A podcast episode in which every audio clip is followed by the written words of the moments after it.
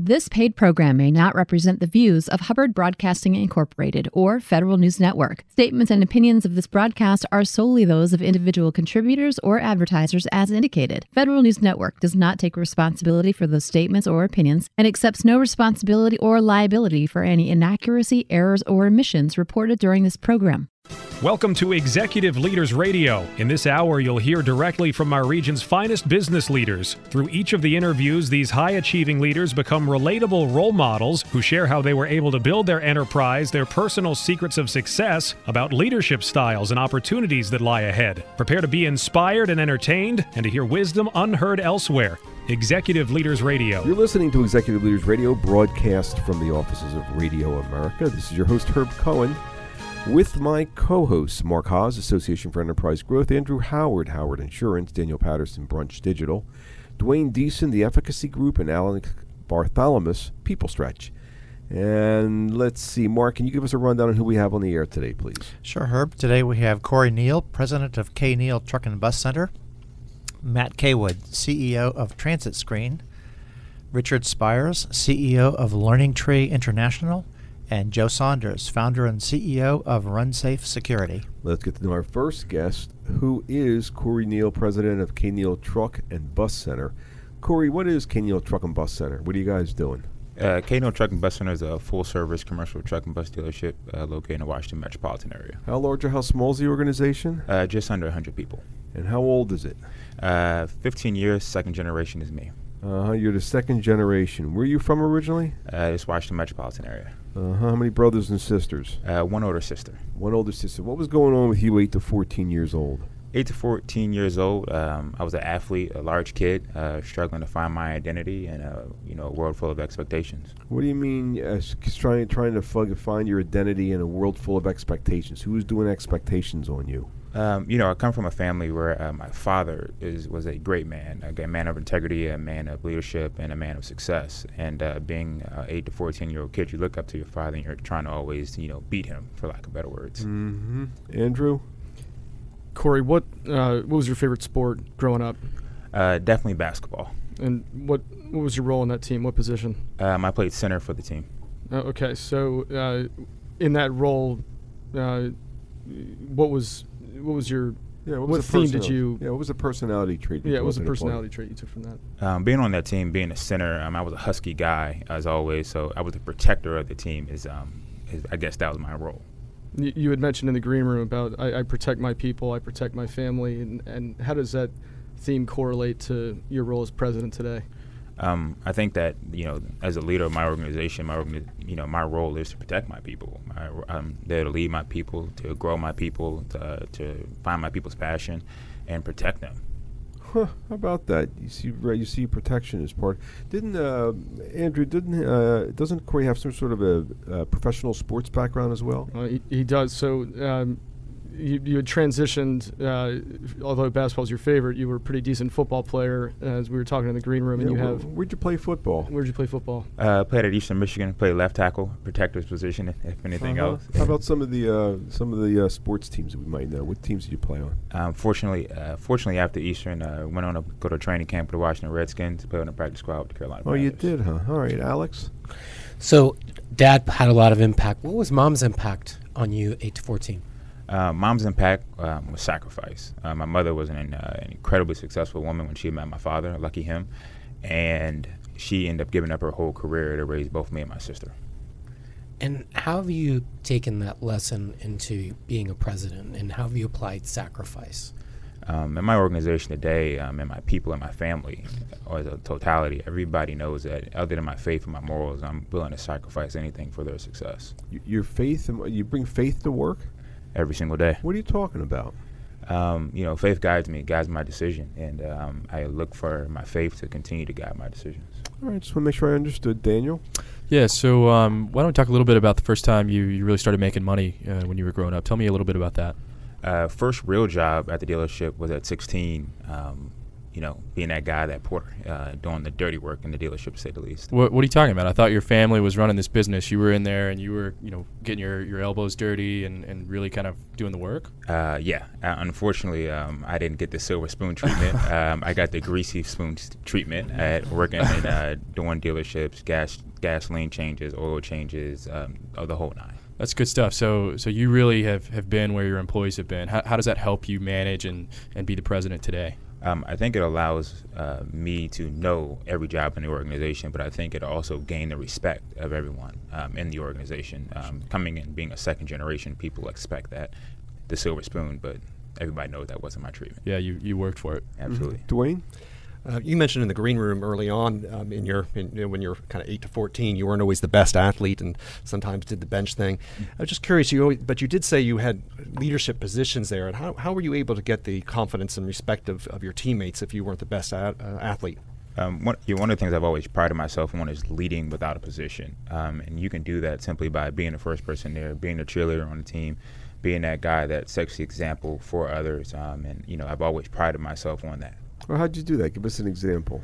Um, I was always first guy there. I was always the guy that my teammates could lean on. I was always that guy that my teammates knew that if something went bad, they could call me and I'd be there for them. Huh, how about that? Mark? Yeah, what kind of major influences other than your family did you have growing up? Um, other than my family, you know, the, the, greatest influence that influence on me is definitely a guy by the name of Kurt Anderson, my offensive line coach in college. And, and how did what was the influence that he had on you? Um, he taught me how to be a man, um, and not saying that my parents didn't, but he took more uh, time to teach me to be a man than he did to teach me to be a football player.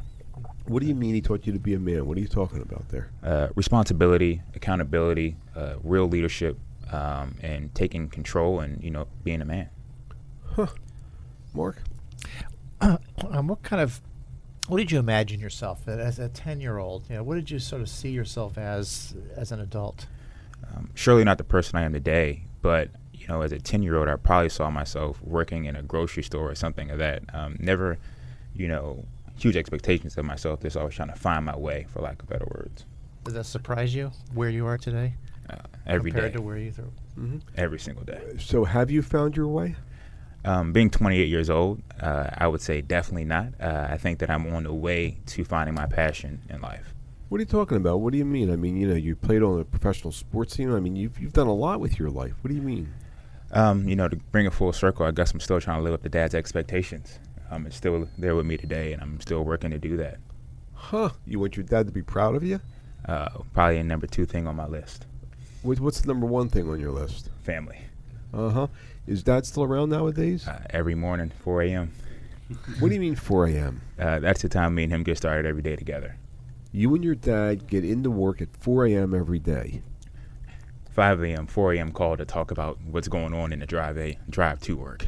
Wow! So you guys go to work together every day. Uh huh. And this is a business. It's second generation. And you guys are probably a pretty profitable business where you know you don't have to work that hard, but you are. Um, hard work has gotten us where we have, and faith has gotten us where we have, and we'll continue to do those two things. Hard work and faith. Didn't you say earlier that you're married? Or you are you married or single? Uh, married in October. Uh huh. You're married in October. Uh huh. And uh, why'd you choose the woman you chose? Um, she helps me be who I am today. Excuse me. She helps me be who I am today. I would not be myself if it was not for her. Wait a minute. Uh, uh, I thought you told me that you know you, you had a coach. This um, Kurt Anderson had a lot to do with turning you. So your wife has a lot to do with affecting you. So while Kurt Anderson taught me how to be a man, he missed teaching me how to love. And if you don't love what you do, if you don't have your passion, if you don't love your passion, if you don't love your people, if you don't have an energy of love in your organization, I think that you struggle to find success. How's your wife affected your running the business? Um, I spend more hours there now. I can tell you that much. Uh, but how about in terms of this love thing and, and how you view business differently? I think that I view it differently because her insight and her difference of opinion affects me. So I'm able to take that to the workplace. So now I not only have my opinions and my experiences, I also have her intellect, her experience, her experiences that I bring to my people. Uh huh. Who's got the next question here? In the Green, you talked about adversity and change and pursuing football as as a path. Can you elaborate a little bit on that adversity and change? Because it, it, it sounds like you've had quite an adventure, but the listeners would love to hear about that story that kind of emblemizes that. So as a as a youth, I was big, um, and um, I was the size, um, and my father's about six foot nine, so everybody thought I'd be a basketball player. Unfortunately, I never grew, and I still wanted to find my way to kind of check that box of expectation for my family. Um, end up playing football and end up, you know, finding my way, and you know, became a leader on that team. So it's kind of full circle in a sense. Uh huh. What's the best part of your day? Uh, the best part of my day is waking up in the morning and having the opportunity to lead and you know do The best part of your day is waking up in the morning, have but it's just a lot of adversity and problems. Yeah, I think adversity and problems is the you know is one of is probably the second best part of my day. I'm I'm an operator. I- I'm a purist. Oper, I'm an operator at my purest moment. What do you So mean an operator? What are you talking about? I'm here to fix problems. I get joy out of fixing problems. You get what kind of you get joy? What do you mean by that? There's no there's nothing better for me to go to work, identify a problem, help someone get through it. Um, it's you know talking about What- what's the website address of this organization? uh, knealtbc.com. Can you have that one more time? It's K N E A L T B C.com. We've been speaking with Corey Neal, president of King Truck and Bus Center here on Executive Leaders Radio. And your name and organization is?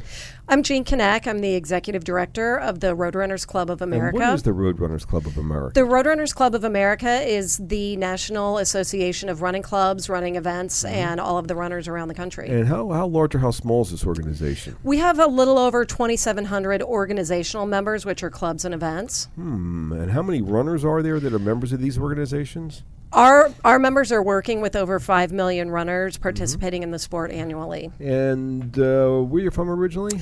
I grew up in Alabama, but uh, through my father's job transfers, Mm-hmm. I wound up uh, moving around a lot in high school. And how did all that moving around lend itself to your building this organization? I, it made me very um, flexible and open to change, and um, Give us definitely an being example of open-minded. give us an example of how to help build the organization, though. What do you mean? Um, we are actually a very what I would call nimble organization, in that I'm willing to make change quickly. I don't, uh, you know, ponder it a lot. If it Mm-hmm. seems like the right thing to do, then you just do it, and that's that's definitely Give us an example of one of the me. major differences you've made in the organization. Well, when I started at the organization, we had sixty thousand dollars in the bank, and now we have not quite two million um, in operating reserves. Mm-hmm. So you really understand how to run a nimble organization. It sounds like you're pretty good at not only understanding people, but organizing systems and people. It sounds like when you did all this moving, you're quite the organizer as well. I definitely think that that experience um, has lent uh, to my skills in the uh, executive position. Uh, how many brothers and sisters, and where are you in the pecking order? I have an older sister, Uh-huh. three years older. Alrighty. And what's the, and what's the website address of this organization? Um, rrca.org. Let me have that one more time. rrca.org. And your name again is? Jean Knaack. And this has been your business spotlight. And your name is? Ramon Parker, And Ramon, name of the organization? Loudoun Free Clinic. And you were telling me there's some something special about the Loudoun Free Clinic where every dollar that goes in does something else. What was that all about? Yeah, it does something magical. So for every dollar that's donated to our clinic, we can deliver eight dollars worth of care. And what kind of clinic is this? Who are you who are you helping out? What kind of stuff do you guys do? So we're helping out those who are 18 to 64 who are uninsured and low income, 200% or below the federal poverty level. And give me this thing about the math again. Give me how that works. So essentially, I have a, a staff of 12 individuals and 128 volunteers. So with that kind of payer mix, I'm able to deliver, you know, anywhere from eight dollars uh, in care for our patients. Because you've been able to enroll the support of so many volunteers, you're actually keeping the cost of healthcare down and therefore multiplying the dollars. and making one of it one of the best business investments for private corporations who want to invest. And didn't ah interesting. So private businesses and individuals can get involved. And didn't you tell me you had a couple of healthcare challenges yourself? What were they? I have. I've had four open heart surgeries, and it helps me to understand what patients need. What are you talking about? What do you mean? So the idea of having been on the table or being a patient, I'm able to take a patient focus in how we deliver care differently than most people would. What did you, what did you learn from those experiences personally? What do you appreciate that most of us don't? I appreciate consistency. Um, I think that a, a staff at the hospital, nurses, providers, parents, family, all those people consistently being around me and consistently offering me hope uh, I'm so full of it that I have to offer that to the patients and to the staff when I'm working with them. What's the website address for the Loudoun Free Clinic? LoudounFreeClinic.org. Let me have that one more time. L O U D O U N freeclinic.org. We've been speaking with your name again? Ramon Parker. And this has been your Business Spotlight. Thank you. We're back. You're listening to Executive Leaders Radio. This is your host, Herb Cohen. We'd like to introduce Matt Caywood, CEO of Transit Screen. Matt, what is Transit Screen? What are you guys doing? We provide software uh, that has live information about all kinds of transportation. So it's a metro, bus, Uber, bikes, scooters, you name it. If you see a screen in the lobby of a building that has that information, that's us. Wow. Uh, where are you from originally?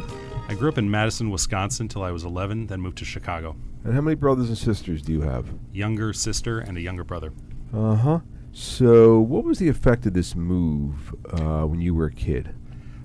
ultimately it opened up a lot of opportunities. Uh, I moved to a, a, a city and a, uh, a, high school that had a lot of different extracurriculars I could get involved in. I had people I was doing computer stuff with. I joined Boy Scouts, got involved in debate, and traveled nationally at a pretty young age in high school. Wait a minute. All right, this is sort of been. How young were you when you started coming up with ideas? Uh, probably when I was, you know, six or, or seven, I was playing with computers, uh, writing software on computers, and uh, you know, I remember, uh, you know, just kind of discovering things for the first time that were new to me that that maybe people had seen before. But you know, I had an adventure game. I wanted a monster to appear there, figured it out, and it was just, you know, glorious. How, how did it make you feel when you came up with an idea and you made it happen? you know that's the kind of thing where you kind of you you almost want to walk away from the keyboard and say you know this this really feels nice uh, what's that have to do with your uh, with your building this thing called Transit Screen? Well, transit screen was always something I was interested in transportation, helping people get around. Um, I, I, used to travel. Uh, I was a PhD student, got a PhD in neuroscience, and I was coming back from the lab late at night. I just wanted something to tell me where to go to take the bus and when the bus was coming. And so when I realized that the technology was all there to bring that information together, and this was something that, that I could use myself, it really um, it, it gave me a passion to deliver it to others. Wait a minute. Are you telling me that transit screen is the one place that I can look? Where it tells me the best way to get from here to there. That's right, and and the right time to leave, and and all your options, where, what, and when. Oh, what a pleasure! Uh, let's see, who's got the next question here? I think uh, Daniel. Yeah. So Matt, let's um let's talk a little bit about you know the the childhood friends that you had when you when you moved. Uh, what what kind of a, a, role were you taking in that in that group, and, and what were you guys doing together? Yeah, we spend a lot of time, uh, you know, on, on computers, uh, doing some minor league hacking with computers and, and playing games and you know writing software. Um, you know, I was always one of the people kind of bringing new ideas and new technology to, to the group. I had you know a, a Commodore Amiga, which was this cutting edge thing for you know uh, uh gaming and programming, and I, I, was always the one bringing in some of the, the newest stuff to, to them. Yeah, so you didn't know it at the time, but you were really prepping for for Transit Screen back when you were a kid and, and kind of talking with all your buddies yeah, it was a little bit, uh, you know, I, I, one of my roles is kind of to be product visionary and, and see what the next thing is. Not all my ideas are great ideas, but, uh, you know, some of them were. Uh, well, one of them was at least. Mark? So, uh, yeah, you had a productive childhood. Um, what kind of books or media did you consume? Uh, I, I, read a lot. Uh, I read some fantasy science fiction. Lord of the Rings was was my favorite there. I uh, read some literary fiction. Uh, Hemingway, Farewell to Arms, another another good one for me. Is there any character or, or event that you sort of carry with you over time? For sure. I mean, I, I always identified with these uh, these heroic quest type stories, right? Uh, you know, Joseph Campbell type stories, uh, Star Wars and the like. Uh, Frodo Baggins, clearly, and uh, Robert Jordan in, in uh, Farewell to Arms. You know, um, uh, sorry, for whom the bell tolls. It doesn't always end up in the in the, in the mm-hmm. you know uh, winning, but uh, you end up with a situation where Andrew. Yeah, uh, tell me about uh, who your biggest influence was, mom or dad. Uh, probably my dad. Uh, he was a professor of business. Uh, we uh, we did a lot of stuff together. We used to play chess at, at night. he really gave me my first job when we were parking cars for Big Ten football games. People would drive in and we'd fill up the parking lot, take the money, and then buy scalp tickets and go to the game and so you, you, learned a little bit of uh, business savvy from dad and uh, some creativity as well. Uh, for sure, we had to be a little bit creative, uh, you know, with the pricing, with uh, how far away we were from the stadium, with whether we were going to park people in or not after the game. We were a little creative. Mm-hmm. Dwayne. Uh, you mentioned your father was a uh, professor. Do you still do you did that make you feel um, academic pressure? Do you do you still feel that pressure?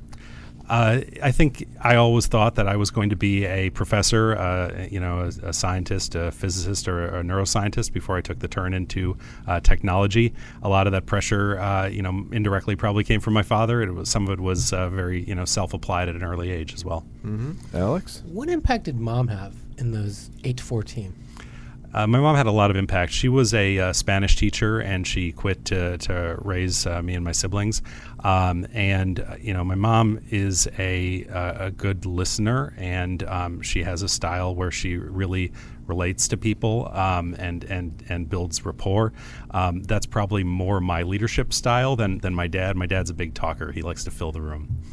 So, how are you applying today what you learned from mom? I think um, you know being able to really sit down with someone and understand what their motivations are, what their issues are, what they're going through. Um, you know, being able to empathize with them in the moment. I think that's something that I learned from my mom. Now, in the Green, you talked about how she would take you to all these different activities. When you got to high school, um, at what point did the activities start to uh, pressure you or get overwhelming?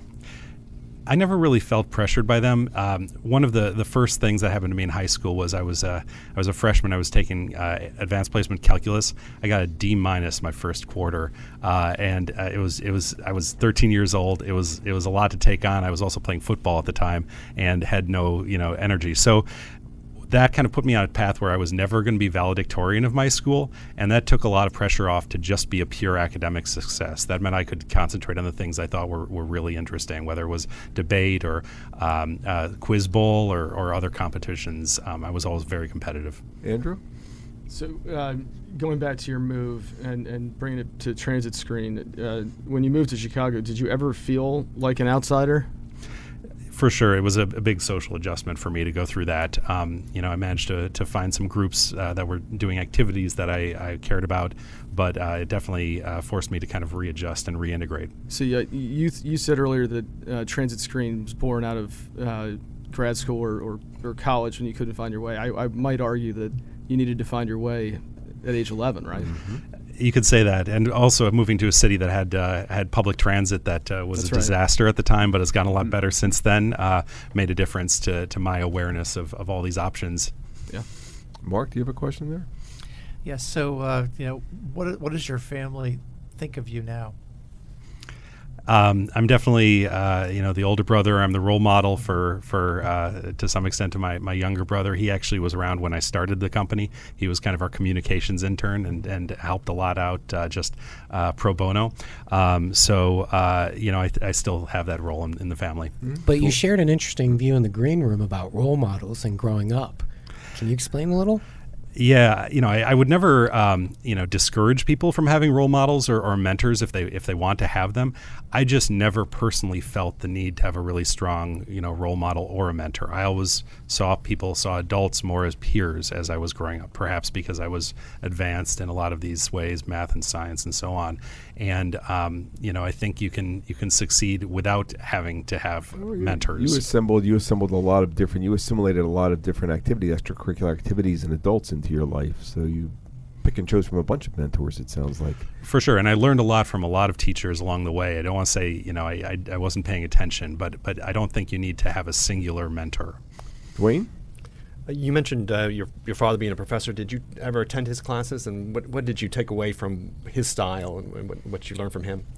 Uh, my dad was a business professor. I, I actually kind of steered away from business, as, as, as I mentioned, towards uh, science and other things. Um, but you know, he he's a great improviser and and extemporizer, and just being able to kind of flow. That was one of the things when I was debating. That was one of the things I was very good at, and I think I learned that from him. Well, what's that have to do with uh, being the CEO of Transit Screen? This flowing thing. Well, uh, transit screen is all about maintaining a flow state when you're traveling, but um, you know, I think m- more generally, uh, you have to be able to to you know pitch people, to engage people, um, you know, just like we're talking right now. And it didn't come naturally to me, and, and that was something I had to learn. Well, it sounds to me like you also had a diversity of interests as a kid, which is an important as a CEO of an organization, especially where you're integrating all this information. It sounds like you were integrating a lot of information back when you were a kid. Same thing you're doing nowadays. Uh, yeah, I think that's one one of my many jobs as a CEO is to be able to you know be the, the nervous system of the organization to take that information in and, and route it to the right person without you know causing a whole uh, uh, uh, gridlock. What's the website address of Transit Screen? TransitScreen.com. Let me have that one more time. TransitScreen.com. We've been speaking with Matt Caywood, CEO of Transit Screen here on Executive Leaders Radio. We'll be back in a moment right after this break. This is John Schuhart. Join us, joining us for our business spotlight is Barry Feil. Who are you with, Barry? I'm with Celebrate Fairfax, a Yeah. 501c3 nonprofit in Fairfax, Virginia. And what do you do with uh, Celebrate Fairfax? I am very fortunate to be the president and CEO of the organization. So, what does Fairfax, or excuse me, Celebrate Fairfax do? We have a mission to celebrate Fairfax County and its communities. We serve the 1.1 million people who live in the county, and all, as well as all the people who uh, visit and work there. So, uh, what do you enjoy about working at Celebrate Fairfax?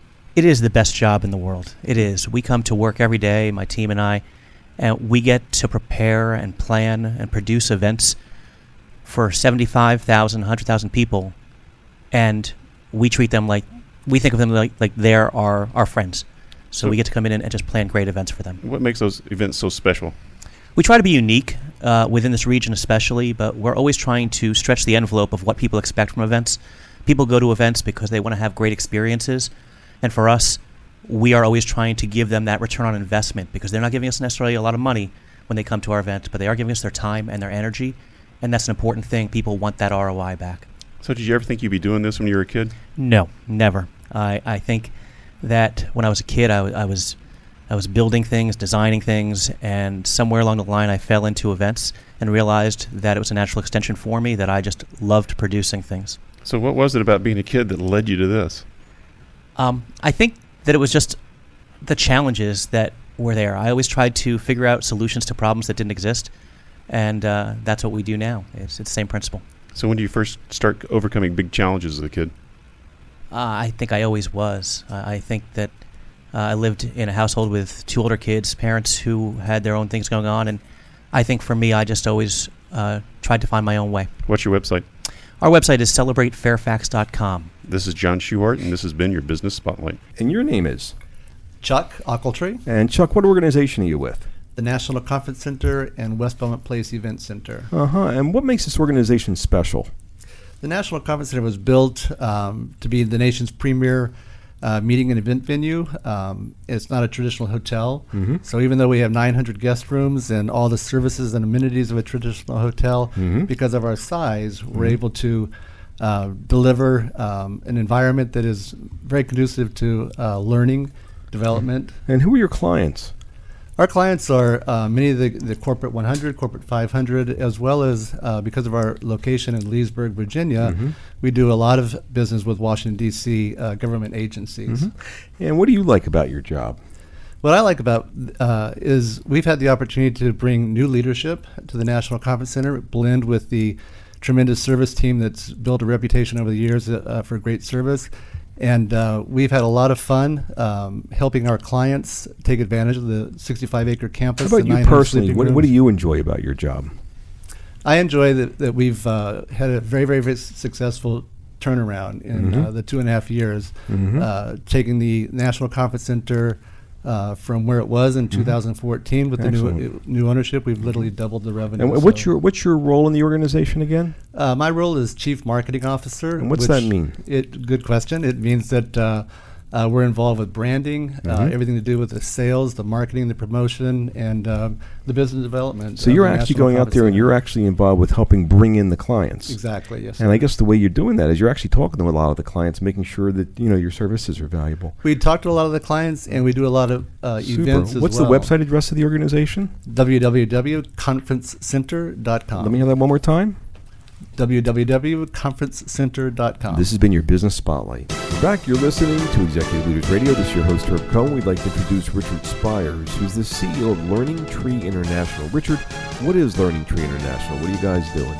Uh, Learning Tree is a $60 million uh, a year company that focuses on workforce development and training, uh, mainly in the IT, the information technology field.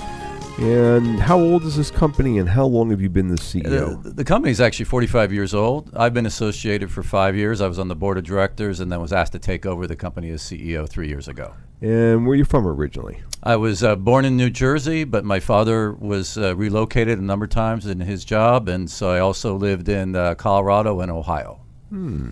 How many brothers and sisters? I have uh, two younger sisters. And what was going on with you, 8 to 14 years old? Well, the, the normal things you would expect in, in that age, but I, I tell you, my, my father, a very, very successful engineer, worked for AT&T Bell Laboratories his whole career.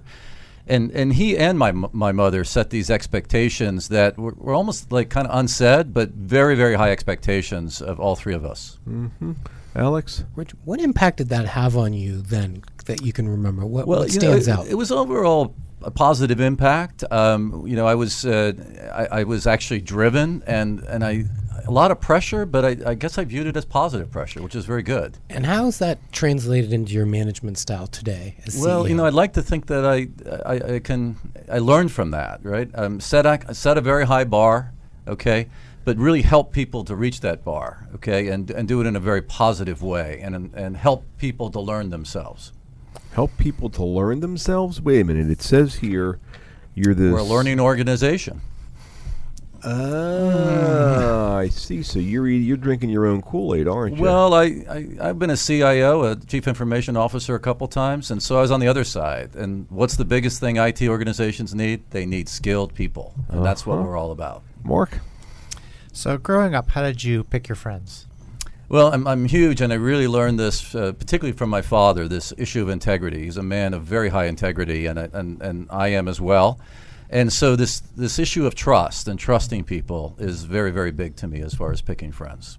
Is there a story from when you were growing up that? Yeah, you know, I, be careful who you pick, right? I, when I was about ten years old, uh, with a lot of peer pressure, ended up doing some shoplifting, got caught. I mean, it was actually for like candy or something, but I remember that longest day of my life. Um, the, the store called my, my parents. When I got home, you can imagine what that day was like for me. With the expectations my parents set and my, my father and my mother being people of high integrity, that was a very, very long day for me. So you you really got affected by that. You still remember that Oh, I remember that so well. Well, how'd that affect you? What'd that teach well, you? Well, I, I think it really taught me the importance of you know the, the truth and, and, and the respect for people's goods how, and for people. How old were you? How young were you when that happened? About ten years old. Mm-hmm. Mark, why don't you take it from there? Uh, what was your role at the IRS? So I uh, I entered government. I was running their business systems modernization program, a multi-billion dollar uh, uh modernization program, and then I was asked to become their chief information officer. And how large or small was that organization? Well, uh, well, the IRS it's about 100,000 people itself, uh, mm-hmm. but I, I had about 7,000 direct reports at that time. So you really so you certainly got a, a deep lesson when you were a kid about integrity and about drive from your dad. Mm-hmm. Uh, next question, who's got it? Um, you um, you had mentioned that uh, in the green room that if you got a B on your report card, someone would you, would have to kind of answer to that or be questioned. Yes. So that could provide a lot of pressure, but you, you didn't rebel like most most kids might. You instead it, it motivated you. Um, it, how do you how how did that happen, and, and do you translate that same motivation and expectations yeah, into your I current? I give my parents tremendous credit. A lot of high expectations, and you would think that, that we would rebel, but but they did it in such a I guess a loving way, um, in both their own ways. I mean, quick story. They they my father was an engineer. I'm an engineer, but they always said find your own passion and I, I, think that's such a great, and in fact, that's what I tell my children all the time. What find you, your own what, passion. What do you mean find your own passion? What do you? Well, I mean, look, my one of my daughters, she works as a in the in, in the theater tech and lighting work, and you know, far far afield from what I would have expected, or or what I would have thought would have been really good. Yet she's she's doing great. She's 25 and she's touring in Europe right now, and it's just wonderful. So uh-huh. she found her passion, and it shows every day. So uh, this this passion theme seems to to kind of run through a lot of the, the times in your lives. Do you yes. do you still kind of instill that in your employees nowadays when you want I them to? Tr- I tr- uh, I certainly try to, and in fact, we just had a, a woman who just uh, she was uh, second in charge in our HR department, and she just got a, an offer to go to another company to become the HR director, which is her dream and I'm so pleased for her. I know I told her, yeah, we're going to really miss you, but it, it's great that you're going to go find mm-hmm. something like that. Andrew?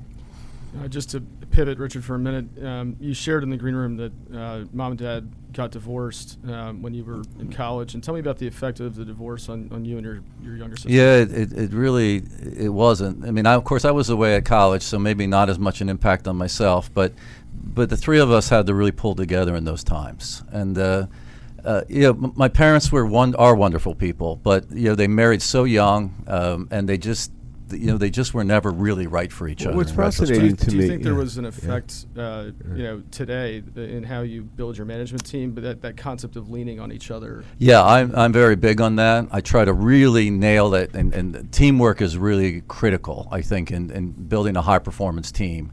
You, you got to be able to lean on each other, trust each other, have each other's backs when, when, when necessary. Do you think that, that that kind of came from the, the moving around a lot? I mean, I know you said you were the big brother. Do you think that that was really what it instilled? The, I mean, uh, it, it- you know, moving around a lot, you grow up much faster. Is what my sense. Uh, you know, through that childhood, it's hard, right? When you're you're eight, ten years old, moving and having to make all new friends, makes you much more self-reliant. But I think also in this case, uh, relied more on my sisters as well. Richard, you talked in the green room about, about pleasing your parents. Yes. W- when did you uh, stop pleasing them to pursue your passion?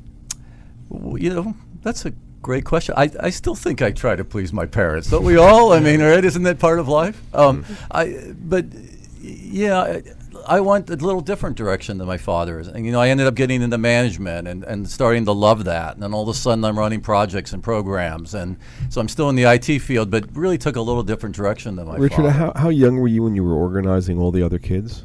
How young were you? I guess I was a little bit of the leader of the neighborhood, Tell coming about 12 years old or tell so. Us, yes. Tell us about what was happening at 12 when you were leading the neighborhood. Uh, I, I don't know if there's anything really specific. Was it I mean, sports or was it some games or was it yeah, I mean, I? I, I was very, I was sports. I wasn't the best athlete by any means, but I, I played a, a lot. I mean, a cross country runner, track and field. Those were my passions. Individual sports, right? Also Mhm. golf. So I'm Mhm. more of an individual sport guy. Uh-huh. So that's not where the team comes together. But you know what I learned more as an adult than as a kid was again the power of teamwork Uh-huh. when I saw it and come to play. So when you were when you were doing these individual sports, how did you affect the team? What personality trait did you bring to the team? Uh, I, I tried to be the guy, the boy at the time, that really um, was the one that looked out for others. What are you talking about? What do you mean? Well, you know, helping, you know, if someone was having that bad day and, you know, trying to be a, a, a leader, not so much positionally, but just uh, trying to bring a maturity, hopefully, that many, I think I had more just because, again, moving around as a kid. And I tried to bring that to these sports. So these were individual sports, running, et cetera, et Yes. cetera. But you tried to bring, you tried to pull the team together. What, what's that have to do with what you're doing nowadays? Well, I, you know, in some ways, a lot of parallels, right? I mean, uh, you know, today, trying to build a team can be very difficult, Mm-hmm. and particularly when you're dealing with a lot of diverse personalities, Mhm, right? mhm, Backgrounds. But yet, it's magical when it happens, right? When When you- you, you- see a high-performing team, it's a, it's you- incredible you, to you watch. you married or single? I, I am married. Uh-huh. How many years? Uh, we'll be 30 years. How many uh, kids? How many uh, kids you I have three children Three myself. children. What's the uh, who wears the pants in the family at home? I guess I could say my wife, and she'll Uh-huh. appreciate that comment. What's the similarity between being a dad and being a CEO? Uh, well, I think there are. I mean, I want to be a role model for my children, but I also want to help my children, you know, instill the values that my father and mother instilled in me, okay, but also help them to grow to the people that they, they, they can And how about at work? How's that parallel what you're doing? at I, I try to very, very similar. Okay, at work. Um, obviously, you're not as intimate uh, with individuals at work many times, Mhm. but that idea of getting to know and, and really, I try to talk to those that report to me. Where do you want to be in five years? What's that look like? What's the steps that I can help you get there? And that's a big, it's a big deal in developing. I wish the people. listening audience could see your body language. You're so precise and so meaning meaningful in, in terms of in terms of the way you're presenting that. What's the website address of this organization? It's learningtree.com. LearningTree.com. We've been speaking with Richard Spires, CEO of Learning Tree International here on Executive Leaders Radio. Don't forget to visit our website. It's executiveleadersradio.com to learn more about our executive leaders. And we'll be back in a moment right after this business spotlight. I'm Tina Leone. I'm the CEO of the Ballston Business Improvement District. And what is the Ballston Business Improvement District? We work to attract, support, and connect the most compelling, creative, and ambitious minds in our region. Ballston is known as an epicenter for research and discovery. Uh, some of the greatest things that are invented, such as the MRI, the barcode, the internet, the first satellite, all were either conceived, funded, or developed by organizations here in Ballston. How, how old is this organization? We're just just shy of six years old. How long you been there? How long you been Uh, working? almost six years as well. Did you found this organization? Yes, I, I am the founding CEO. Why, why'd you do that? Well, the, the, the organization actually came about uh, by the commercial property owners in Why, Ballston. why, why, why does it turn you on? Why does your gig turn you on? people. I mean, we the the the ability to connect people, and then who knows, the next great idea is going to result from that. We have incredible minds in the Washington D.C. area, and Ballston is, as I said, the epicenter for the smartest people in this area. so your job, you're like the master connector. I feel like the mayor of, of Ballston, the mayor of innovation, because that's what's Uh-huh. happening. So your idea, your, your thought is, that in order to create more stuff, in order to launch more businesses, in order to cause more good, it's a matter of connecting the right people. Exactly. And you like being in the middle of all that I- stuff. oh, we love it. We love it. And simple things, just connecting people through events, through art, uh, through a happy hour. Mhm. You don't know what's going to come out of that. Mhm. That's what's exciting. so it's all about the people, and you're the uh, you're the founder of this organization. Is this a nine to five kind of job Oh, for you? hell no. It's a lot longer Uh-huh. than that, baby. So do you have to you have to work the weekends and stuff yeah, like that? sure, sure. Let me have the website address of this Sure, it's organization. ballstonbid.com, and, and you can download the Ballston Connect mobile app. Let me have uh, let me have that website address one more time. Ballstonbid.com. It's B A. Give me the spelling on that. B A L L S T O N mm-hmm. B I D.com. Excellent. Your name again is Tina Leone and the name of the organization. is the Ballston Business Improvement District. And this has been your business spotlight back in a moment. One help building your business with help from this show's CEOs. Our CEOs can help you uncover more opportunities, grow your sales, connect you, help you raise money, all the big issues because our CEOs have been there and done that, succeeding in creating millions of jobs and earning millions of dollars. And some are available to advise you. Now, email mentors at executiveleadersradio.com. That's mentors at executiveleadersradio.com. The same CEOs you've heard on the show for 10 years may be willing to help you build your business, uncover new opportunities, grow your sales, connect you, help you raise money, all the big issues, because our CEOs have been there and done that, succeeding in creating millions of jobs and earning millions of dollars. Some of the CEOs who have appeared on our shows over the last 10 years may be willing to help you grow, assuming you've ser- you're serious about your success, serious about your own success, because it all starts with the leader. If you're serious about creating your own successful business, or truly committed to putting your nose to the grindstone and doing whatever it takes to make your business successful, we may be able to match you with successful CEOs who have created millions of jobs and earned millions of dollars to help you create your success. We've established unique relationships with a unique universe of over 7,000 CEOs who have created substantial wealth for their companies, their teams, and themselves.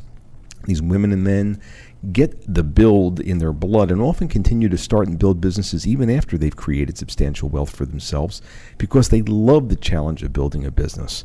Perhaps we can present you and your business to some of these CEOs to gain their interest in helping you. Now, email mentors at executiveleadersradio.com. That's mentors at executiveleadersradio.com to hopefully match you with some of the CEOs we've had on the show for the last 10 years. Mentors at executiveleadersradio.com. We're back. You're listening to Executive Leaders Radio. This is your host, Herb Cohen. We'd like to introduce Joe Saunders, founder and CEO of Run Safe Security. Joe, what is Run Safe Security? Run Safe Security is a cybersecurity company, and we're protecting critical infrastructure from cyber attacks. And uh, where are you from originally?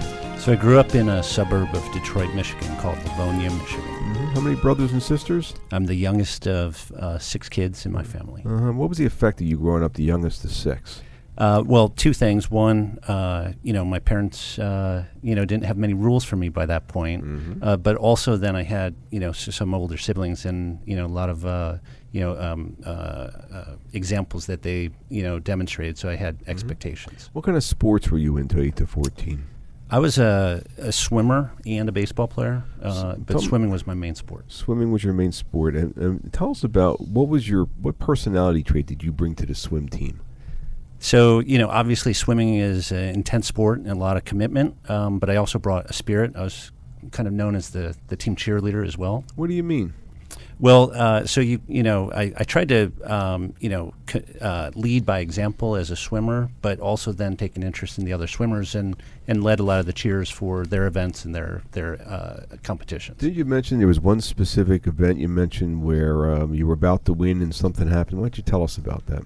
Yeah, so when I was a junior in high school, uh, I I had pretty high expectations of what I would accomplish, and was actually uh, winning the race in the in the state finals, going into the final lap, and then uh, three other kids passed me on the last lap. Uh-huh. So how'd that make you feel, and what happened the next year? Well, there was two things. One, uh, you know, motivated me to work really hard for the next year to try to try to come out on top. Uh, but the other one was when I didn't come out on top the next year, um, my dad was still really proud of me and uh, offered, you know, that he was proud of all the effort I put into and wasn't so concerned about the outcome. How, how'd that affect you?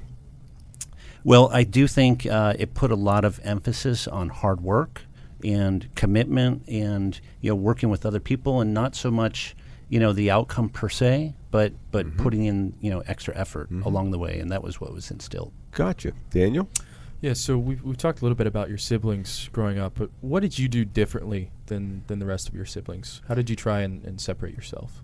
Well, uh, so you know, every one of my siblings had you know different effects on me growing up, and and had completely different personalities, and so I think the in the end it was really trying to uh, develop my own personality and what I wanted to be, you know, growing up. Sure. And was your was your dad pretty well known in the town that you grew up in?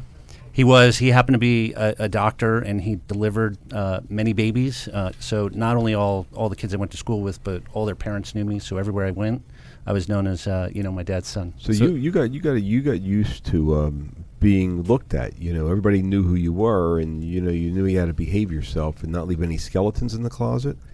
Uh, yeah, I, I, I think so. Um, you know, there were many times where I think, you know, without having rules as a kid growing up, uh, I still had a lot of reinforcement with everybody around me. And so people knowing me, I couldn't really get uh, in too much trouble uh, with that, even That's though I didn't have many rules. And you mentioned that uh, you've got venture capital in the company. So in order for these folks to invest money in you, they had to do, do they, what's called due diligence on you. They had to really investigate you and your background.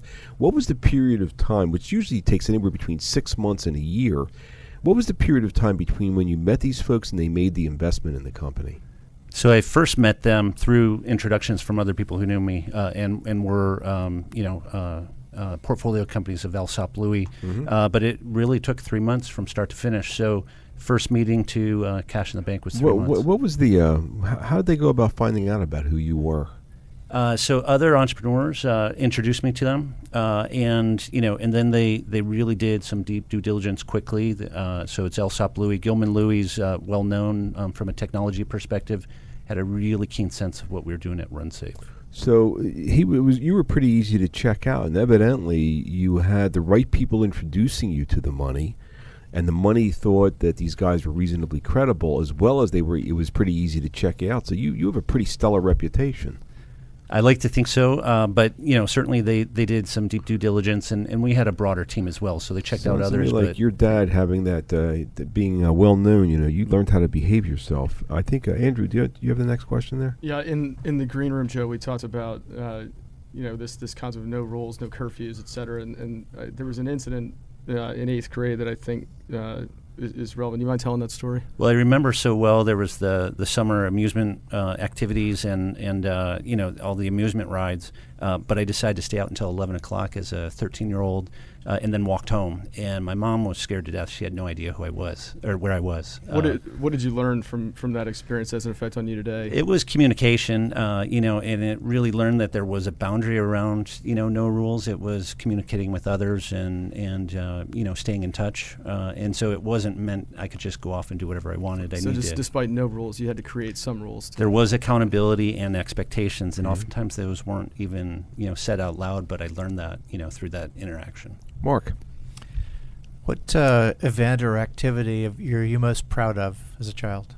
Uh, so I'd say you know participating in the in the swim team, we were uh, league champs and and uh, you know many many kind of wins as as a team, uh, but uh, it really was kind of a team sport. A lot of people think about swimming as individual sports, but it was the collective team effort uh, through all the practices and all the hard work. Do you feel somewhat the same way at, with your company? Uh, absolutely. So you know we've got a great group of people, um, and we we all ha- play our different roles. Uh, we have a common set of goals that we're striving for. Alex. So, you were very deep in swimming. What else were you doing in high school that was taking up a lot of time? So I was uh, heavily involved in math programs and and uh, uh, playing chess uh, and part of the math club and, and different activities like that. And I was also part of the, the student leadership programs and things like that. But the the things that resonated me with were the chess and the math programs. In the green room, you talked about frameworks. C- can you talk a little bit more about that? That came out of you being so analytical. Yeah, so being analytical, uh, I usually thought through things as kind of systems and not just you know transactions, if you will. So I really build you know um, you know think about programs and building companies as multifaceted and building frameworks for success, as much as uh, you know just you know uh, individual things. So that certainly helped you. You shared a funny anecdote about uh, uh, where your frameworks didn't exactly help. Can you, you expound a little on that? So my wife had multiple job offers uh, coming out of law school, and I made a decision matrix for her that had many variables and many law firms, and I circled the right answer, and she said, uh, you know, she doesn't make decisions that way. so what did, what did you learn from her response, and how have you applied it to being a leader?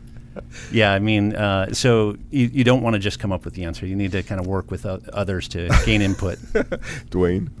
Uh, when you were young, how did you first make money, and was it anything different from your from your peers? Well, it spun out of uh, my dad having expectation I I uh, shovel our own driveway, um, and so I ended up um, shoveling a lot of driveways. Mm-hmm. So you ended up shoveling a lot of driveways, and I understand that you wanted to buy a you wanted a device to give you a hand with that. What was that? Well, uh, being the youngest, I, I shoveled our own driveway from about age eight to 18 and so every year I asked my dad for a, um, a, a snowblower. So what happened? Well, uh, you know, he every year he said no, and then my first year or first semester back from college, uh, he had a brand new snowblower in his garage. So did you ask him why? I asked him why, and he said he never needed one uh, prior to this, and so that was my first lesson in sales. And when you uh, when you were uh, when you were shoveling snow, was it just your uh, place, or did you do the neighbors as well? Uh, so my dad taught me, um, you know, how to be really uh, complete about shoveling a driveway. So the neighbors ended up uh, asking me to do their driveways as well. What do you mean he showed you how to be complete? What are you talking about? Well, it's a it's it's kind of embarrassing to admit, but uh, you know, had to go beyond the curb and expand out and make sure there was room for the the mailman at the mailbox and everything else. So he had an expectation of how it was done, and I think everyone else appreciated doing you know the entire sidewalk and Uh-huh. everything. What's else. that have to do with building a business? Uh, well, obviously having a you know a, a good framework, number one, but number two, going a little bit beyond when you're serving your customers. So not just at the end of the, the driveway, but going beyond the driveway. Is that a personality trait of yours, or am I making that up? Uh, I think it is. I think uh, What is? Well, it's a commitment to do you know 110 percent ultimately, uh, and so that's a good example of Isn't it. that the reason you remembered the problem when you were swimming and you thought you were going to win and you didn't win was because you weren't prepared and you like being over prepared for stuff? Yeah, and I worked extra hard the next year. So Uh-huh. absolutely. And what's that have to do with building a business? Relate that to the business again? Well, obviously, a lot of hard work to get things right, uh, Mm-hmm. but then you know going going above and beyond uh, what you deliver for the customer, so that uh, they're successful. Do you, so you try to deliver to your customers more than what they expect. Yeah, we you know try to align expectations, uh, you know, with what we can do and what they can do, and you know, and exceed them ultimately. Uh huh. What's the website address of Run Safe Security? RunSafeSecurity.com. Let me have that one more time. RunSafeSecurity.com. We've been speaking with Joe Saunders, founder and CEO of Run Safe Security. Mark, can you give us a rundown on who else we've had the opportunity of hanging out with? Sure. Today we had Corey Neal, president of K. Neal Truck and Bus Center, Matt Caywood, CEO of Transit Screen, Richard Spires, CEO of Learning Tree International, and Joe Saunders, founder and CEO of RunSafe Security. Excellent. Uh, I'd like to thank my co hosts, including Mark Haas, Association for Enterprise Growth, Andrew Howard, Howard Insurance, Daniel Patterson, Brunch Digital, Dwayne Deason, the Efficacy Group, and Alex Bartholomew, People Stretch, for giving me a hand structuring the questions, he'll be providing our listening audience an educational and entertaining show. I'd like to thank our listening audience for listening, otherwise, we wouldn't have a radio show. Don't forget to visit our website. It's executiveleadersradio.com to learn more about our executive leaders. It's executiveleadersradio.com to learn more about our executive leaders. Thank you for joining us today and do have a nice day. Bye bye. Thank you for tuning in. You've been listening to Executive Leaders Radio, the region's premier radio show highlighting local executive leaders. We hope you've enjoyed the show here on 1500 AM. You can learn more about Executive Leaders Radio by visiting executiveleadersradio.com or tune in next time right here on 1500 AM. That's executiveleadersradio.com.